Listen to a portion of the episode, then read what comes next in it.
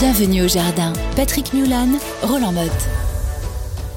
Le printemps n'est pas là, donc il faut être toujours prudent, mais on a envie qu'il arrive. Ah oui, ça gratte. Donc ça gratouille, on a envie de sortir au jardin, on a envie de faire beaucoup de choses. Alors qu'est-ce que ça fait ? Qu'est-ce que tu vas faire la semaine prochaine ? Je vais m'occuper de la tour hydroponique. C'est un gadget que j'avais commandé parce que je trouvais ça sympa pour tester. J'y ai pris goût. Ça fait trois ans qu'on l'a, cette tour hydroponique. Et donc là, maintenant, il faut la préparer pour le printemps. Je me suis pris un peu tard l'an dernier. Cette année, je veux vraiment être à l'heure et faire les premiers semis. C'est un gadget ? Ah, c'est un gadget quand même qui nous donne... Il y a trente-six alvéoles, donc ça nous donne trente-six plants quand même sur un mètre carré, puisque la tour euh, oui. est en hauteur. Mais va trente-six plants de quoi euh, Alors, basilic, euh, salade, et, essentiellement des légumes feuilles. Salade a... Oui, salade. Ouais, ouais, tu arrives à avoir des ah, belles ouais. pommes ah, je te montrerai des photos ah, si tu veux, es sage. J'en veux. Mais ça te donne des, des pommes grosses ah, comme ça. On voit bien à la radio, ah, mais ouais. c'est gros comme ça. Ah oui, ça donne des belles choses. Nous avons testé par le passé les tomates, les poivrons, mais... mais bon, c'est, c'est, c'est pas terrible, c'est, c'est pas bien, ça va mieux avec des légumes feuilles. J'avais fait une erreur aussi, j'avais mis de la menthe pour voir, mais là, les racines m'ont un peu envahi le bazar. Il n'y avait plus que des menthes. Donc, euh, c'était c'était euh, ingérable. Et donc là, maintenant, donc, il faut préparer, voir ce qui a tenu, racheter de la laine de roche, faire le point de ce qui me reste en laine de roche, trouver les graines, évidemment, mais ça, ça va, c'est pas le plus compliqué. Et les fraisiers Et les fraisiers, c'est possible également. Alors, mais en semis, hein, on est toujours pareil, on est ah sur bon, du semis. Ah bon, tu ne peux pas planter dedans ? Non, je, je préfère... Je pourrais, je préfère faire du semis parce que je, je, ça me permet de contrôler un petit peu, de mieux voir comment ça va pousser. Pendant dix jours, je ne mets pas d'engrais le temps que ça lève. Et puis ensuite, on va rajouter de l'engrais liquide, engrais organique liquide. Et donc, ça permet, le semis permet de voir pousser. C'est, c'est plutôt, euh, c'est fun aussi. Mais on récolte et finalement, le goût n'est pas si euh, mauvais que ça. On m'avait dit, non, tu vas voir, c'est dégueulasse, ça n'a pas de goût, machin. Mais non, non mais finalement, sur, ça va bien. Sur les fraisiers, c'est pour ça que je posais la question parce que c'est souvent là qu'on a un problème. Alors sur le goût du fraisier, voilà. peut-être.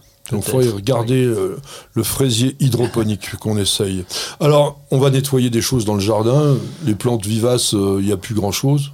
Ben, j'attends quand même le printemps pour le faire parce que d'abord ça me permet de les repérer. Tu sais, quand on a ces vieilles tiges toutes sèches là, au moins tu sais où elles étaient parce que oui, quand mais tu là au printemps tout... on va commencer à voir les ah, petits machins qui sortent. Ah, ça commence à pointer oui, oui. le bout de son nez. Mais il y a quand même du nettoyage. Il reste bah, encore quelques tiges bah un peu sèches. Justement, ces petites choses sèches, il ouais. faut les nettoyer.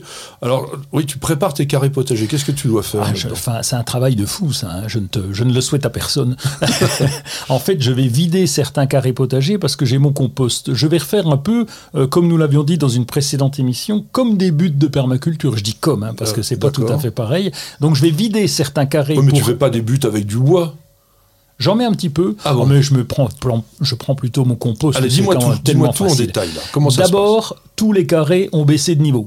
Ouais. Évidemment, le, le, la terre ça, se tassé, tasse. Ouais. Oui. Donc là, je vais gratter un peu. Je vais utiliser trois ou quatre carrés pour reprendre la terre qui a été utilisée pour boucher en les autres, en d'accord. remettre dans les autres. Ça, c'est je... les plus vieux ou les plus récents que tu prends ? J'essaye de tourner en étant euh, du plus vieux au plus récent. Voilà. Et donc, euh, je tourne comme ça. ça. Ça veut dire que ça me fait quatre carrés à refaire en totalité puisque j'arrive au niveau du sol. D'accord. Et donc, je les refais. Compost, un peu de terre parce que j'ai la chance d'avoir un petit peu de terre, recompost, un peu de terre et je termine avec un sac de terreau en général sur le dessus parce que c'est là où je vais cultiver. J'aime bien que ça soit assez, tu vois, assez meuble, quoi. Donc ça me coûte chaque fois un sac de terreau. Après, il faut se débrouiller pour avoir évidemment le compost, même s'il n'est pas complètement mûr, c'est pas dramatique. Et puis un petit peu de terre, ça permet d'équilibrer. Mais quand tu arrives à la fin du cycle, il oui. reste donc de la terre assez épuisée que tu vas remettre dans le jardin, qu'est-ce que tu vas en faire ? Non, je tourne. Je, j'en remets bon, qu'un petit peu bon, chaque bah, fois. Après, ça vaut plus rien. Ça vaut plus grand-chose, si ce n'est que non, parce que ça tourne quand même, tu sais, quatre sur vingt carrés, ça me fait en, en quatre ans, j'ai tourné, quoi. J'ai fait le tour, quoi, à peu près en quatre ans. Tu penses qu'en quatre ans, tu as épuisé l'ensemble de la terre qu'il y avait dans, dans le premier ? Écoute, pour moi, tant que ça pousse... Et comme ça fait dix ans que ça pousse, a priori, ouais. euh, c'est que je devrais avoir une méthode qui n'est pas trop mal, en, en tout cas qui me satisfait. Ça le satisfait, bah écoutez, faites comme lui, après tout, c'est vrai que quand on voit son jardin, on peut se dire qu'on peut suivre à peu près ses conseils. On va aussi au niveau des plantes en pot, il euh, y a besoin de faire parfois quelques tailles, quelques nettoyages, faire par comme tu viens de dire aussi, hein, du surfaçage. Ah oui, surfaçage. Et puis on oublie, alors souvent, moi j'ai des questions sur Internet, des fois, ah, je ne comprends pas, la plante va mal, on ne rempote pas assez. Euh, il faut, alors ok, le surfaçage, mais le rempotage est capital, quoi. Plante en pot, ça se rempote, euh, désolé, c'est comme ça. Voilà, tous les trois quatre ans en moyenne, quand on n'oublie pas. On va aussi euh, bah, remettre en route la tondeuse. C'est peut-être un peu tôt quand même encore. Enfin, tu peux la donner à réviser chez le marchand réparateur, mais ah oui. on va pas tondre encore. Ah non, mais quand ça va être la cohue, là, parce qu'on va tous y penser au même moment. Tu vois, alors, le quinze mars, on va dire « Attends, ah, ça ah, oui, je comprends pas, ça démarre pas. » Et tous, on va amener ça chez le même réparateur dans notre coin. Et il est tout seul, le pauvre. Et j'arrive, et il y a déjà trente tondeuses qui attendent. Et donc là, tu te dis « Bah ouais, ça sera dans un mois pour la tonte. » Donc, c'est pour ça que c'est bien d'anticiper. Donc, si vous avez des tondeuse électrique, il euh, n'y a pas d'entretien au niveau du moteur. En revanche, c'est bien quand même de changer la lame. Moi, j'aime bien changer la lame tous les ans. C'est la bonne méthode pour une raison toute bête, c'est que si elle a pris des coups, il peut y avoir une sorte de déséquilibre par rapport à l'axe du vilebrequin.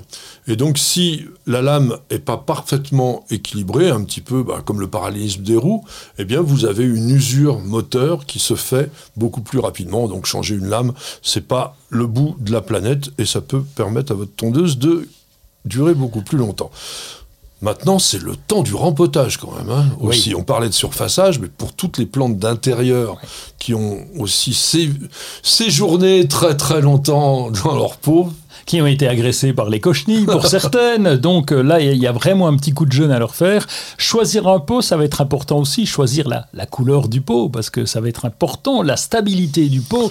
On aussi. Parle de pot. Attention, il y a des pièges dans les jardineries avec des tas de soi-disant pots très très attractifs, mais qui n'ont pas de trous. Ça, ça s'appelle des cache-pots. Alors, il y a aussi des pots pré-percés. C'est-à-dire que tu as l'emplacement du trou, et donc c'est à toi oui, de faire un trou à la perceuse. Autant qu'il y en a, donc ça, je, je râle encore une fois, mais j'ai raison. Messieurs les fabricants de pots, vous nous faites des pots avec des trous, et puis vous nous faites des cache-pots sans trous. Mais des trucs à moitié, non. Alors je sais que pour vous, c'est beaucoup plus facile, vous faites qu'une seule rangée, une seule ligne de production, sauf que nous, eh ben, on en casse autant qu'on en a. Ouais. Alors j'avais discuté avec un, un producteur de pots, justement, qui m'avait expliqué que ces pots pré-percés, donc on a le trou, mais ils ne sont pas percés. C'était au cas où vous souhaitiez, vous jardinier, mettre des billes d'argile et, le, et l'utiliser un peu comme un cache-pot, vous pouviez, mais si vous souhaitiez le percer, vous pouviez aussi. Très Sauf... mauvais argument, les billes d'argile, j'en mets aussi dans les vrais pots, parce que de toute façon, il faut que ça soit drainant. Et le drainage est la chose la plus importante que vous avez à faire sur toutes les plantes qui sont en pot. On va planter en pleine terre plein de choses. On peut planter des couvre-sols, c'est sympa, hein, sur les talus, sur les euh, pieds des arbustes, et cetera. Moi, je suis pas un adepte de la permaculture. En revanche, j'essaye aussi de couvrir le sol, mais avec des plantes, euh, des plantes qui sont très décoratives et qui sont sympas. Dans les régions au climat doux, vous pouvez planter les gerstromia, les albizia, les mimosas qui commencent à être en fin de floraison, mais pourquoi pas les planter aussi maintenant. Bruyère, haies, rosiers, fruitiers, grimpants, vivaces. Enfin, c'est vraiment maintenant, à condition qu'ils ne gèlent pas, que l'on peut faire la plupart des très très belles plantations. Et puis, vous continuez bien sûr à tailler la vigne et on peut commencer à tailler les agrumes. Et ça, on en reparlera un petit peu plus tard.